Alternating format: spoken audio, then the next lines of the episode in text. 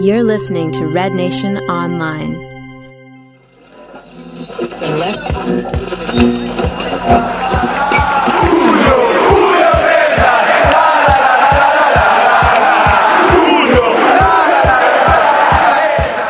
Ancora tre minuti di vita, calcio di rigore per il Milan con Ronaldinho. Giulio Cesar spegne la luce a San Siro.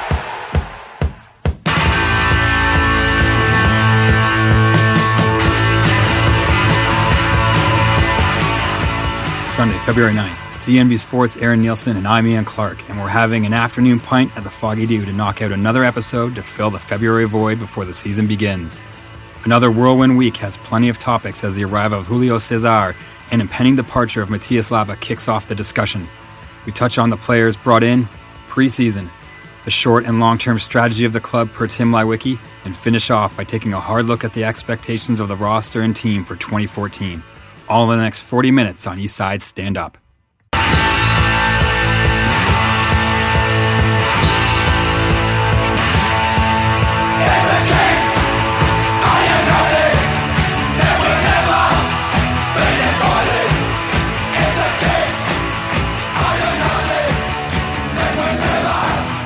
So it's yeah, it's something like this where we've already started the conversation, and then I'm like, we got to pull this microphone and get started because obviously, off the top, I think the most important thing to discuss is this last week of changes at Toronto C, most notably the arrival of uh, Cesar and the release or the impending release, loan, whatever you want to call it, of Matias Laba. Either way, it looks like Laba won't be with the club this season, Yeah. and Cesar comes in. The terms of it, it I read the Sun. Sun article, and they didn't actually have the, the details of it, but from what I'd read, it looked like it was only six months, which sort of raises some questions for me in terms of how that will impact the team through a complete season. Sure. And of course, there's discussion we can have about Matias Laba's place in the team and whether that is for the best or the worst through 2014. Yeah, yeah. Well, it's interesting with the Laba thing, just because what I've heard is it's a loan, so Toronto will still own his rights.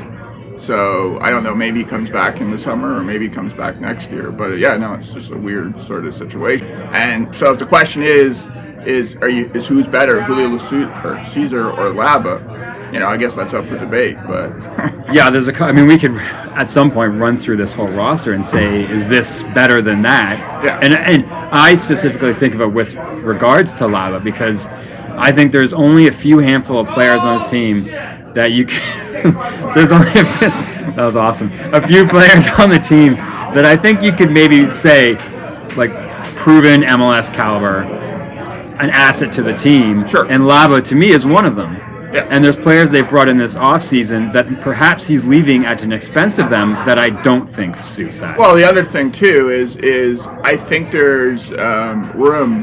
You know, basically, we can almost come to the conclusion that Toronto's going for it this year, right? And one of the things is historically, other teams that were going for it, New York, Los Angeles, they would bring in older MLS players into their team, basically for low salary, saying we'll give you a chance at the ring, right? So I still think there's room for Toronto to do that. The the unfortunate thing with Laba leaving is if he was a long term player and Bradley already is a long term player, they could develop some sort of relationship together, and that would have more long term success than going for it this season. And it's you know it's interesting just to see what they do in terms of how good they are and how they perform. Yeah, because for me, I think one of the things I got really excited about and that I thought really improved Toronto's chances was that Bradley Laba midfield. Yeah. And it would have, I thought Laba as a holding mid would have allowed Bradley to sort of recapture some of that approach from his early years in his career where Sure. he was moving up a bit further forward and was more of an attacking threat.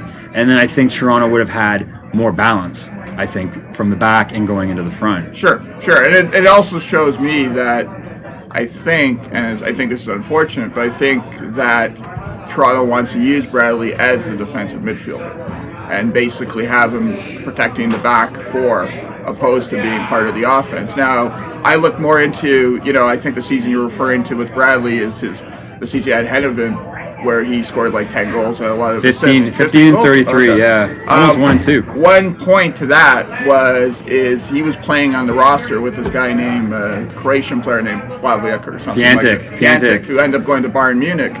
And he dominated this in terms of playmaking. Right, he had about 16 assists that year, scored about eight or nine goals. So I think part of Bradley's success that year was almost, and I related to Portland's success the past season with Will Johnson and Valeri, where because you had the attacking midfielder control the play, it gave the freedom of the other player to come in and score goals and, and be part of the offense. And my biggest concern with Toronto going into the season is their ability to build up play, their playmaking ability, because I imagine eventually teams are going to become scared of Toronto and, and step back and give Toronto possession. And if I look at this team player for player, I don't know how well they're going to perform with possession. A lot of these players succeeded because they're able to play on the counter or they were able to play individual plays and they weren't given the ball. You know, they were fighting for the ball, which gave them a chance to succeed. Right. The one other thing I wanted to, f- to flip back into, obviously, with the starting point of this was, of course, the arrival of Cesar. Yeah. And the discussion of depending on his contract. And my thoughts were that if it's a six month contract, you know, how much does that really benefit TFC, or does it really just benefit Cesar? And is it just, Sure. a, just a favor from Nelsen to one of his former Yeah, teammates? yeah. That's something that I think is an issue. And while yes, we have a Brazilian World Cup, and we can say we might have a Brazilian World Cup keeper on our team. It sells lots of tickets. We have three Brazilians. Everything about it is, is in terms of a positive, in terms of a marketing perspective. sure. But in terms of team perspective, I have a bit of concern that if he leaves after the World Cup, doesn't come back, and then we have to switch gears to Bendik, you know, there's a relationship that is built from the back moving forward Yeah. that has to be reset. And those of us who followed Bendik closely last year know what he has to offer and what his strengths and importantly his weaknesses are. Yeah. Could be going into the second half of 2014. Sure, and I think another worry of that is MLS is a playoff league, right? So reality is as long as you finish in the top eight going into the playoffs, there really is no advantage disadvantage. You know, you get a choice of where your home is and the home and away semifinals and stuff like that. But reality is is once you're in the playoffs, you're in the playoffs, right? So I think historically teams have succeeded in the playoffs, built to the playoffs, and realize that the MLS season throughout the season is a slog and you know all we need to do is get points here and get ahead. Now, reality is you could argue, you know, I think Cesar will be Cesar will be here during the Neutral Life Championship, so it might give Toronto a better chance in that tournament.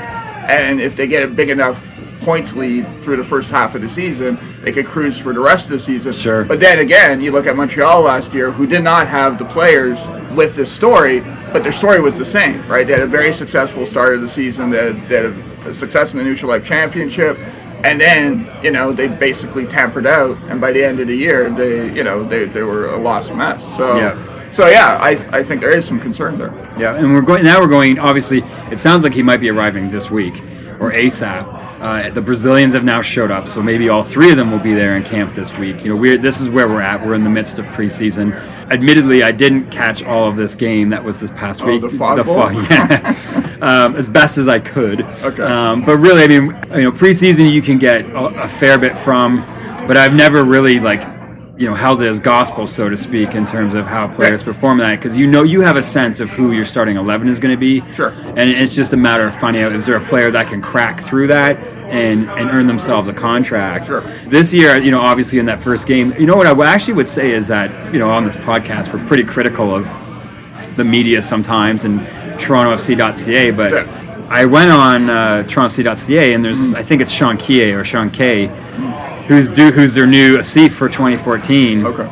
And he obviously has a background at the score, so I know him from there, and that his his knowledge is very extensive and and really articulate. And he actually has a pretty good breakdown of that first game Okay. and the players that stood out. So I'm actually interested to follow almost his writing this year to see, in fact, how accurate he is. If he's willing to sort of you know break that mold of that we've thought of as the you know the Toronto C media guy, Sure, and whether yeah. he gives some actual like accurate insight, Critical, which is which I would critical, expect yeah. because he had some great points on you know uh, the Bradley Osorio partnership, um, some good points on the D and whatnot. So it, it's curious to know, and, and of course the a guy that we've talked about plenty of times on this podcast, Bright Dike scores the winner. Yeah, yeah. Well, that was the comment. I, I was just on your, your terms of the media.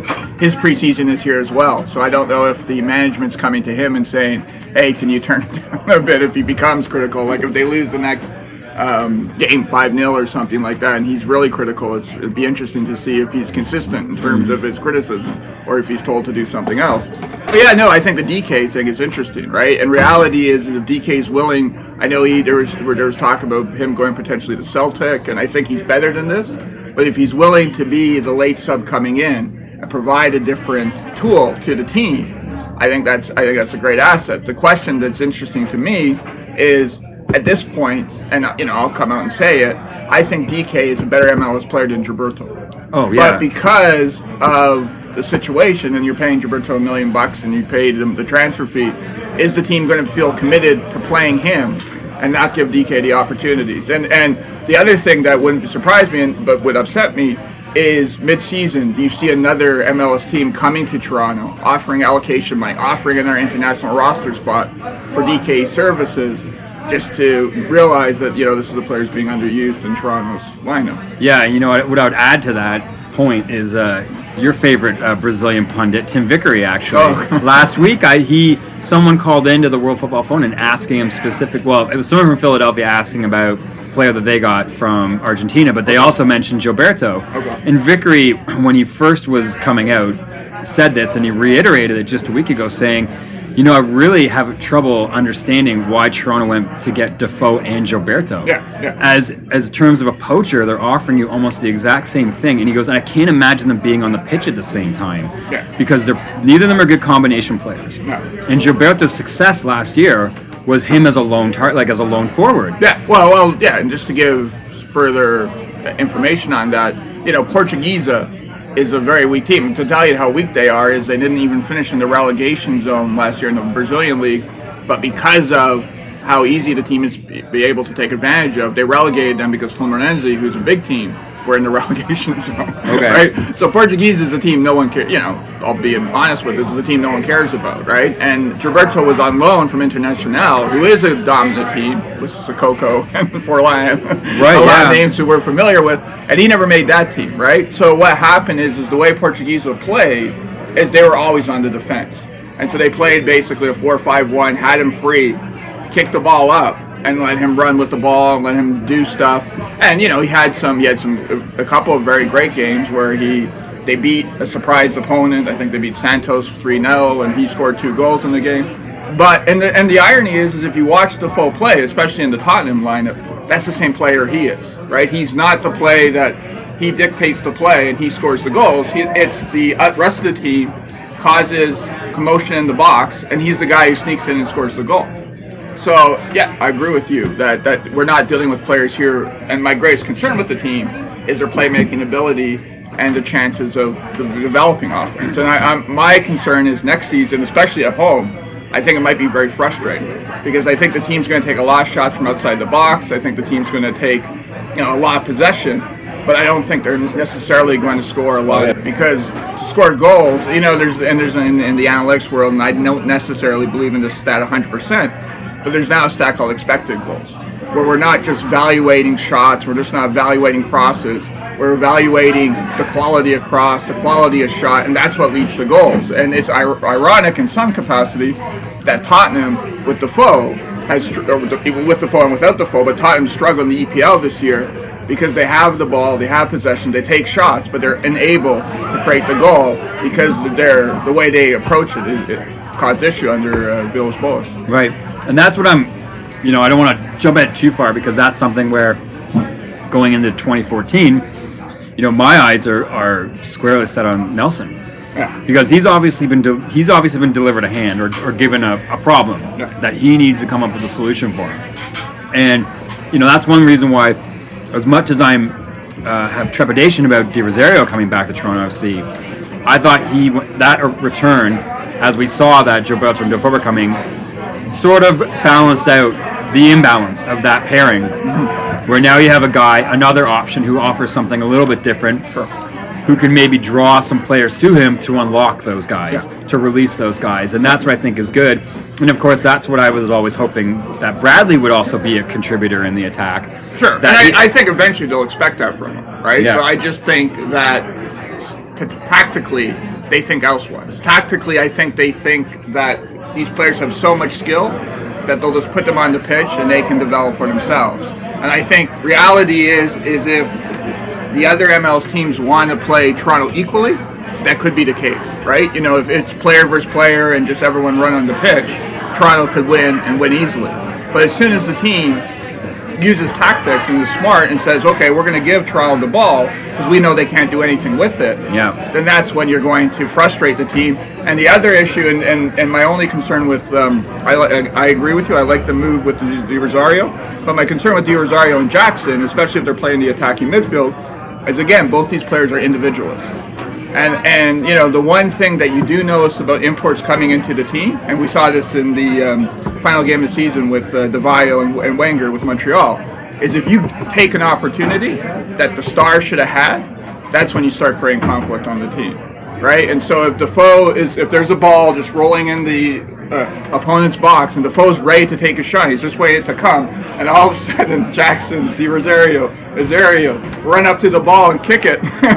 he's just gonna stand there going, "What the f?" You know, Yeah. like uh, you know that was supposed to be my goal. That what's what, what do you do there? So so yeah, no, there's certainly going to be a lot of player development, and a part a lot that will be the coaching needed for this team to gel. Yeah, that's I think that's I think this is the big piece is that you know, and this is the perfect segue because I was going to say that you know where we're at discussing this team and the things we're going about is I wanted to circle back to you know the intro I did on the last pod and the, and the quote that I pulled from Tim Leiweke, which was really all we've done is created an amazing opportunity. Sure.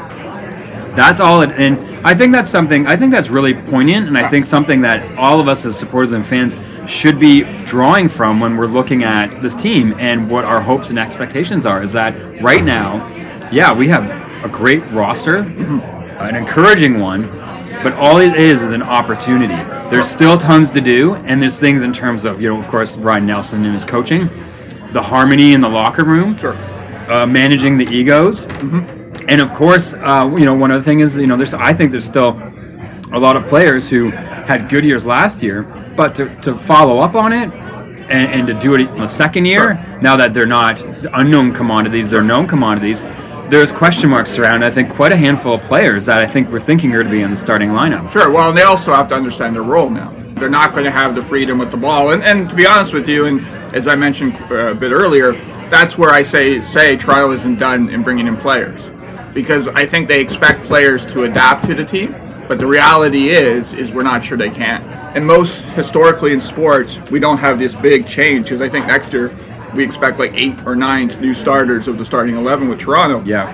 But you'll see this with other teams. Where, you know, basketball is a great example of this, where you have a really bad team who changes, and they bring in players, and then all the players who you thought were amazing with the really bad team don't look as good anymore. Don't classic example in, in Toronto sports is the Blue Jays last year, right? The reality is, is the players they brought in, other than Johnson, they performed what they were supposed to do.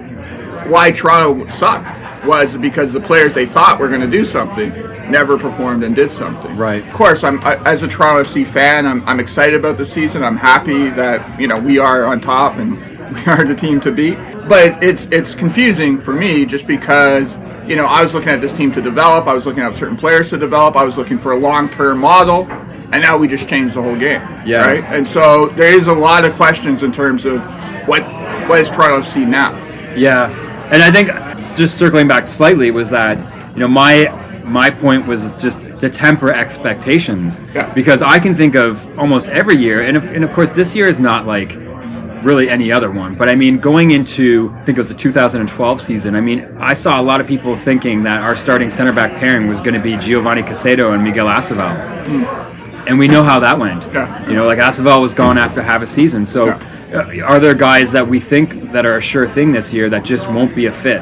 Whether it's Jackson, whether it's Gilberto, whether it's Cesar, Sure. right? Whether it's Morrow, who just, when it comes down to actually playing in the league and competing for Toronto FC at BMO Field week in, week out, the fit just doesn't work out. Sure, sure. And that is, I think, is a very real possibility for us heading into the season, especially when you have such a crazy spectrum of salaries and egos and leaders and whatnot. Keep that tucked in the back of our minds instead of being like Defoe's going to score 20 goals. Well, no, and, and that's the problem. As a statistician, which is my primary work and what I do, I have to say Toronto is favored going into the season. If you look at the analytics, if you look at projected statistics, you know, I perceive, and comparable to last season, I could see of those players we're talking about, you know, Defoe, Gilberto, uh, Bradley, Dero, and Jackson, I can see 50 goals coming from those five guys alone. Sure. right? So you have to have those expectations. Mm-hmm. The irony is, is I think TFC would love your point of view, right? TFC wants this season to be a surprise. TFC wants this team to be gel slowly, become great. And you know, reality is, is if you talk to most of the people on the street who don't follow TFC, it's probably going to be perceived that way. They're going to look at the standings and go, "Holy shit! I thought this team was sucked, and now they're great. Now, aren't isn't Toronto wonderful, right?" I, I- just a quick segue is in my at my office. I overheard a guy waiting at the elevator saying, "Hey, I heard Chauncey signed some guy named Defoe." Defoe, do you know who that? You're a soccer guy, right? Talking to this other guy, and I was like, "Okay, well, hey, baby steps. Oh. Baby steps. We'll take it. Defoe, he'll learn that it's Yeah. Defoe." Well, we're learning, and meanwhile in England, everybody's crying because Defoe's leaving. Yeah, I guess so. I guess so. But you know, I wanted to touch on one quick point, and that of I know I mentioned Tim Wiki, Sure. and I kind of wanted to just maybe just roll into that a bit because in between the last pod that we did, the last one maybe like a month ago with Steve and Andre, but also in maybe the last one that you and I did just one on one. He was also a topic of discussion, and then of course that article came out in the Toronto Star Yeah, that shed light into the whole way that these player signings went down. And I wanted to preface it just by saying what I learned from that article was that um, Tim is certainly a shark. He may be a Sharknado. He may be a Sharknado with freaking lasers. I mean, the guy, the way, and it's like one thing I've also learned is that when hearing him talk from th- from this point on, Yeah. based on that article, I look at it in a completely different way because the, he is the master of misdirection. Yeah. And when he says something, he could be thinking 180 Sure, on sure, that. You know, sure. he might be saying, "Oh, whatever, this we're not interested in this guy," Sure. just for whatever reason Yeah. for the for the master plan. yeah, yeah. In a way, I appreciate that. In a way, it makes it difficult for us Sure. To analyze and discuss him accurately. Yeah, well, we had um, a pod last year, Wednesday after Toronto played a miserable game against New York Red Bulls, where the Loki thing was, was becoming a story. And it was becoming a story between you and us because I hadn't had a chance to comment on it. And I wrote an article last summer, basically, you know, calling calling Toronto a bunch of drug addicts.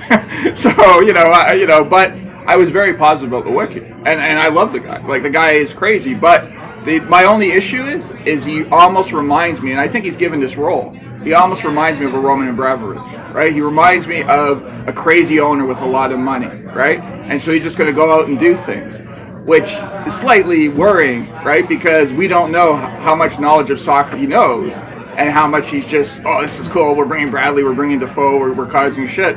And the other problem I do have is it seems that he, I'm, I'm just saying this from an outside perspective, it seems he's taking control over the other Tim right? You know, the the picks in the uh, draft were kind of, uh, you know, I'd be surprised if either of those guys are on the team this year.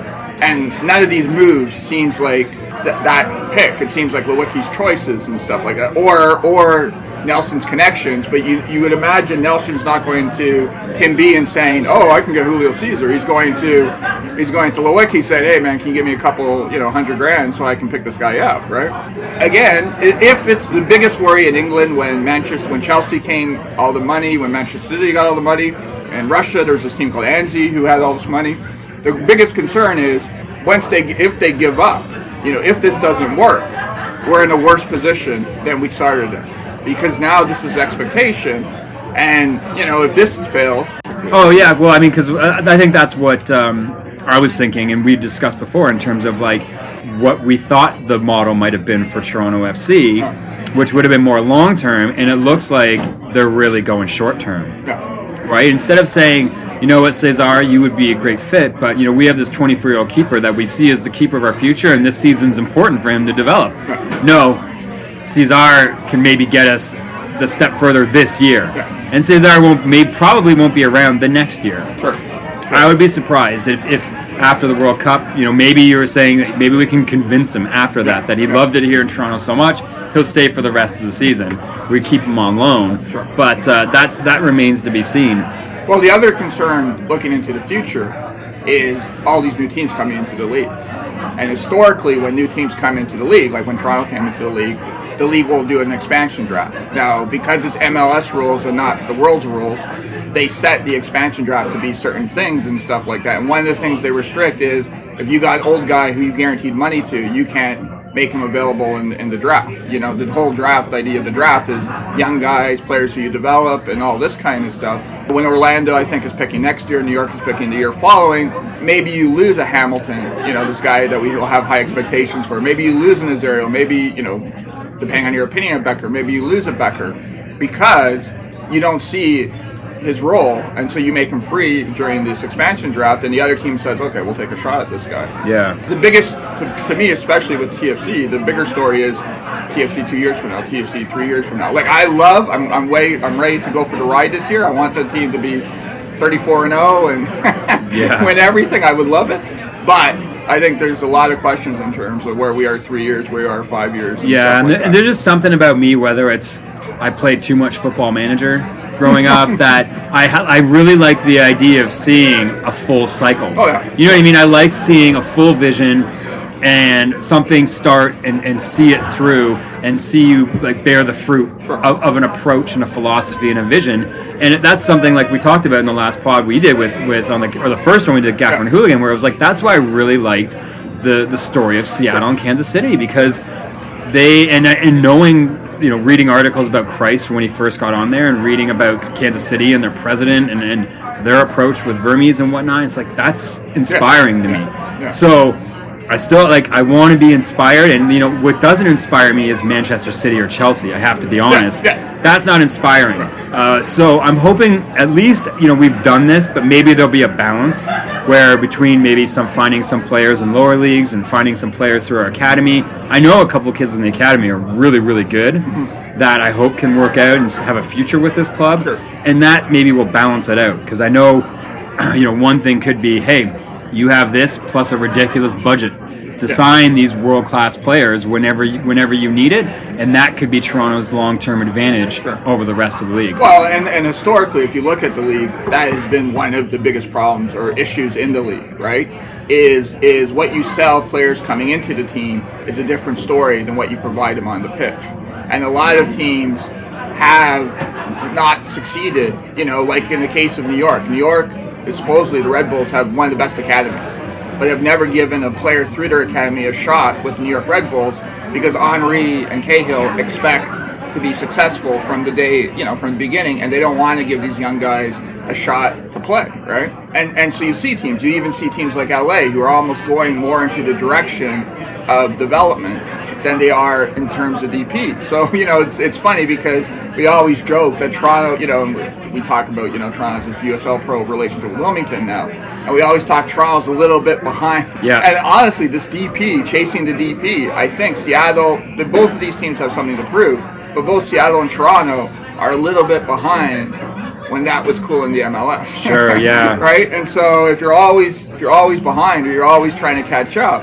it doesn't say good things about your long-term development. Right, right. Getting to this point, I kind of want to not really wind it down, but get into the last little segment because I think this is something that's worth talking about, and where where we are with the state of this roster, players we have, because I don't think we're going to see huge changes, you know, by the early March in terms of the kickoff. And maybe some players we let go, oh, but I think we're looking at more or less when this week starts and we start seeing Cesar and Gilberto and Jackson come in, we're going to start seeing more or less who we're going to have on day one. Sure. And our thoughts on who our starting roster is, is sort of shaping up to be, but also in terms of, you know, where is there anywhere that's still work to do and, and weaknesses in this team?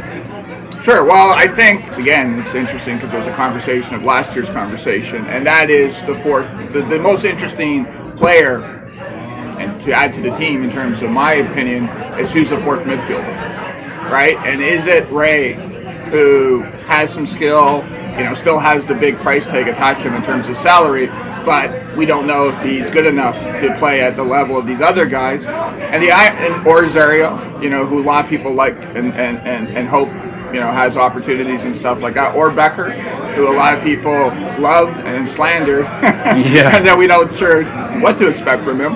But the other one is, and, and a guy that you, you know, not to point things, but a guy you were critical of last year is, I think the player who, devel- who adapts best to that is Reggie Lamb. And only because he has that English Academy background at Ipswich and he can play his role. And, and as I said earlier, I think the key to the additional players, being the players returning from last year, is how they adapt, right? Stay back, you know, be a part of the team, but you know, you got to take, you got to be second in command or third in command or ninth in command to these other players, and it's their ability to adapt to these other players and give them control. That's I think is going to be the biggest question. Yeah, you know, it's I just it just kind of dawned on me now where it was like, yeah, we super critical of Reggie Lamb, but if you take off the expectations of what he might have had when he first arrived in terms of being an offensive contributor and whatnot, and he's able to say, you know what, Di Rosario, Bradley, whoever, they can handle that. I just have to worry about my responsibilities, Sure. which is helping out on the defense, you know, being part of a linking play and offering a cro- an odd, the odd cross here and Sure, there. sure. At 22, 21 years, that's nothing to I think to, Yeah. to shake our head at. I think that's actually pretty good. Well, the positives, is, you know, for, for, about Lamb is is number one statistically in advanced statistics. He did well, right? His passing percentage was good. How he played his position was good. You know, he didn't get the goals and assists, but he what he did in terms of the smaller stats or or the ball possession stats, he was quite good. And the other thing is is I think the key point, especially when the team, you know, when you're playing against five defenders, when you need a goal in the last ten minutes, is space right? And my worry with Osorio, my worry with Bekker watching them last year is they might clog space up, right? They might go for the ball into the center of the pitch, and you'll have five guys standing on the 18-yard line, right where the where the penalty spot is, and nobody on the right and left. And and that's the easiest thing to defend, right? If you're a defender and you can just stand, you know, the easiest way to defend is put six guys in the net and allow the guys just to shoot at you, right? So by spreading out the field and giving opportunities and giving freedoms for Defoe to turn and, and you know giving him space to run is a great asset for this team. And I think that's how they're going to generate most of their goals from. And then just to add to that in terms of the defense, the question is, I guess the biggest question defense is is Henry Morgan. Are they of value to the team? Are they part of the team anymore? And in comparison, Hagglund, this guy they drafted, Agabusi, who is going to be that second center uh, center back. Yeah, that's. I think that's the one thing is that I wanted to touch on is just that there are some players to me who we've talked about this before. You know, had good years last year, were relatively unknown across the league, but that won't be the case this year. So teams will be looking at Toronto C and have more of a scouting report on players such as Osorio, Yeah. Bendik, Right. Henry. So they might know uh, their weaknesses better than they would have last year. Sure. And I think that's something that still has to be factored into the season. And there, there might still be questions regarding our, our defense, especially. Well, the other thing too is, is if you watch MLS in general and you see LA Galaxy play or New York play, realistically, most of the time, Keane and Henry are not criticized, right? Who are criticized is the guy who looks out of place, right? And so, you know, I imagine, even though we're based in Toronto in Canada, I imagine MLS will put Toronto mainly on their television schedule. I think we'll be on NBC or Fox or whoever's having the games this year, ESPN and those national broadcasters who don't have a you know a relationship with TFC are going to be critical as possible, right? And they're going to say, "Well, you know, Toronto FC was good, but that defender on Henry sucked. That's Yeah. why they lost the game, right?" And to be honest with you, we're probably one of the only ones who did this. But if you looked at Toronto FC's games last year critically, right, not to say the results, not to say what happened to the game. There was little things that the players did which made you shake your head. When you're Or an Adrian Studio tisk. Like, what is that guy doing? You just you heard it live on the air, and I was like, I went from not liking his play-by-play to loving it. Sure, sure. And again, I think that's going to be noticeable, right? Because no one, even though, and we talked about this briefly prior, even though the team might not want to think this, Toronto FC now is the team to beat. So they're going to be looked at critically different. And, and especially, you know, the fact that Bradley's an American hero and Defoe is this great EPL player. I don't think people are going to be critical, you know, are going to give them the benefit of the doubt. Mm. So, you know, D-Row will have a lot to prove. And, you know, I, I'm hoping that he can adapt and do so. But I think also these young guys are going to be in the firing range. Yeah, I think, and that's I think that's like kind of tying up a lot of things in terms of again, Dero is a question mark.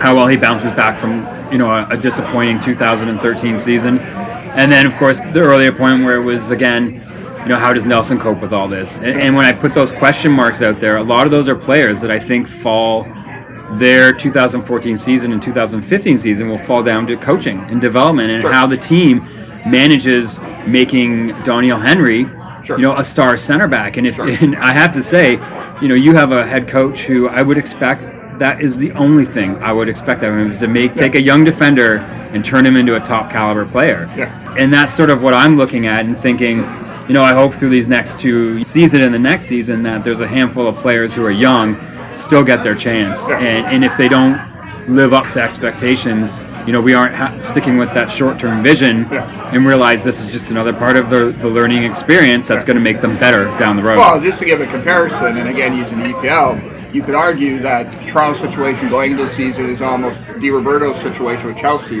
when he was coach of there, and they did succeed. They won. Di the- Matteo. Di Matteo, sorry, and they did succeed, and they did win the Champions League.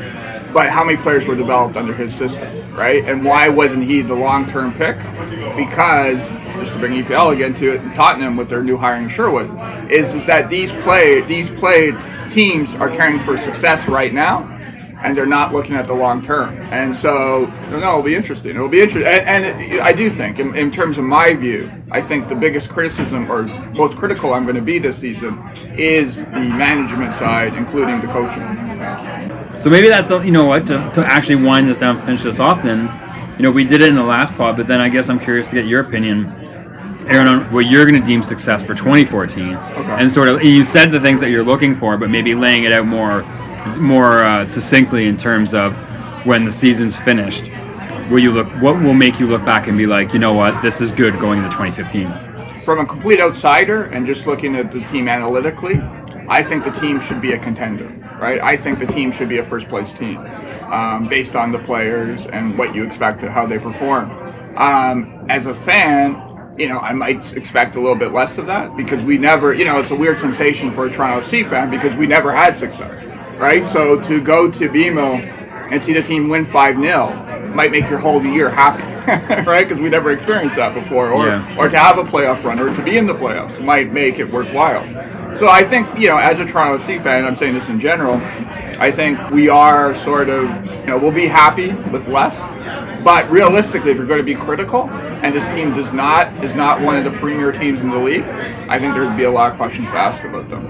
I think that's fair. I mean, I've definitely, I've said, I think maybe perhaps I'm slightly traumatized or psychologically damaged from the first seven years because last podcast I said I would just be happy if we were Yeah, at no. really good home form. Yeah. Like that's all I, I'm like. I'll be happy with that. But caveat is. I'm, I'm saying that expecting there this is it's an ascension. It's not oh this is it and next year we'll kind of meander along at 500. I, I'm looking at hoping that this season is a step to next season and the season after and whatnot. So if, if that was the case, I'm happy with us being Real Salt Lake. The first year that they did really well under Jason Kreis, which I believe was 2008.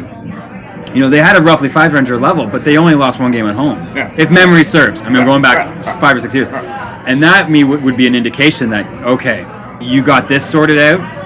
Now you just got to figure out road form, Yeah. and and then you're a real contender. So those are the things that I'm hoping for. I would just say my only concern with that perception is traditionally that's not been the case with the MLS, right? Traditionally, we almost play like an NCAA soccer or junior hockey thing, where play teams develop for that pinnacle peak and then they restart again. And part of the reason is is that we talked about this in our uh, with the podcast with the hooligans is are we a feeder league, right? And if Gilberto, because of the opportunities given, scores 20 goals this season, does that mean you know an English Premier League team won and, and that we have to restart again, right? So maybe you know maybe to compensate is is that we have a winning mentality, right? And that winning mentality maintains itself for the long term, and so we are a winner, and Yeah. we're no longer a laughing stock, and Yeah. that's who we are. And if we can attain that, you know, then then then you, you have to pat Leiweke on the back and say the team's a success. I like that approach better than mine. Like you said, having because I don't think that's ever really existed here at Toronto FC is like a winning mentality and, and the establishment of a winning culture. Yeah. You know, from the top down, I can think of so many times hearing Tom and Anselmi talk, and he never, he just kind of was like, I think we can make the playoffs. Yeah. And I'm like, wow, you're really shooting for the stars there, eh? Like, holy cow, let me buckle in for this ride to finish in eighth, right? It's just, and that's what I think needs to change is that the team, like you said, and, and that's maybe what Leiweke will bring is that he's coming here and maybe he's not saying it out in the media quite yet, but I think probably to people he's saying, "Fuck this, man, we're going for it this year." Yeah. And if we if we can't make a serious run at it, then that's a major disappointment. And, and as a Toronto fan in general, in all sports, I would say Leiweke is the first person that I've seen who expects the team to be successful.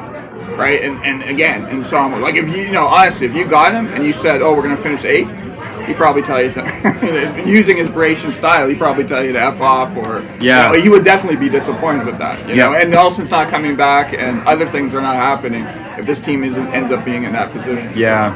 I think on that note, I'm pretty happy. We've covered a lot of stuff. Yeah, yeah. and, and last one, we got a couple uh, comments saying we were overly negative. I don't think that was the case this time. I think we No. were just uh, Critical, critical. critical, but meandering on neither here nor there, Sure, like sure. sitting on the fence. So hopefully the listener enjoyed it uh, and, and enjoyed the, the, the usual analysis. Um, Aaron, you're at, at ENB Sports. Yep. People can find you there. Of course, you're writing on Red Nation Online. Yep. Your articles are up right now. And of course, I'm at Clark Aaron I said it at the first pod. You know, anytime we're doing this podcast, reach out to us on Twitter. Reach out to us at info or have your say at rednationonline.ca. Uh, we'd like to connect and let you know or let us know what you think of the pod and the stuff we talked about today. So on that note, uh, I guess we'll say thanks a lot for coming out, Sure, and uh, we'll check you guys next time. Thanks a lot. Eastside Stand Up is the only Toronto-specific podcast breaking down the game right after it happens. We want you to get involved. Reach out to us on Twitter at Red Nation Online or on email at info at rednationonline.ca and share your thoughts on how the Reds did on the pitch today. As well, check out other podcasts on rednationonline.ca from the Black Hole, Off the Woodworks, and the Gaffer and Hooligan, giving you all the coverage you want on Canadian soccer. Thanks for listening, and we'll catch you next time.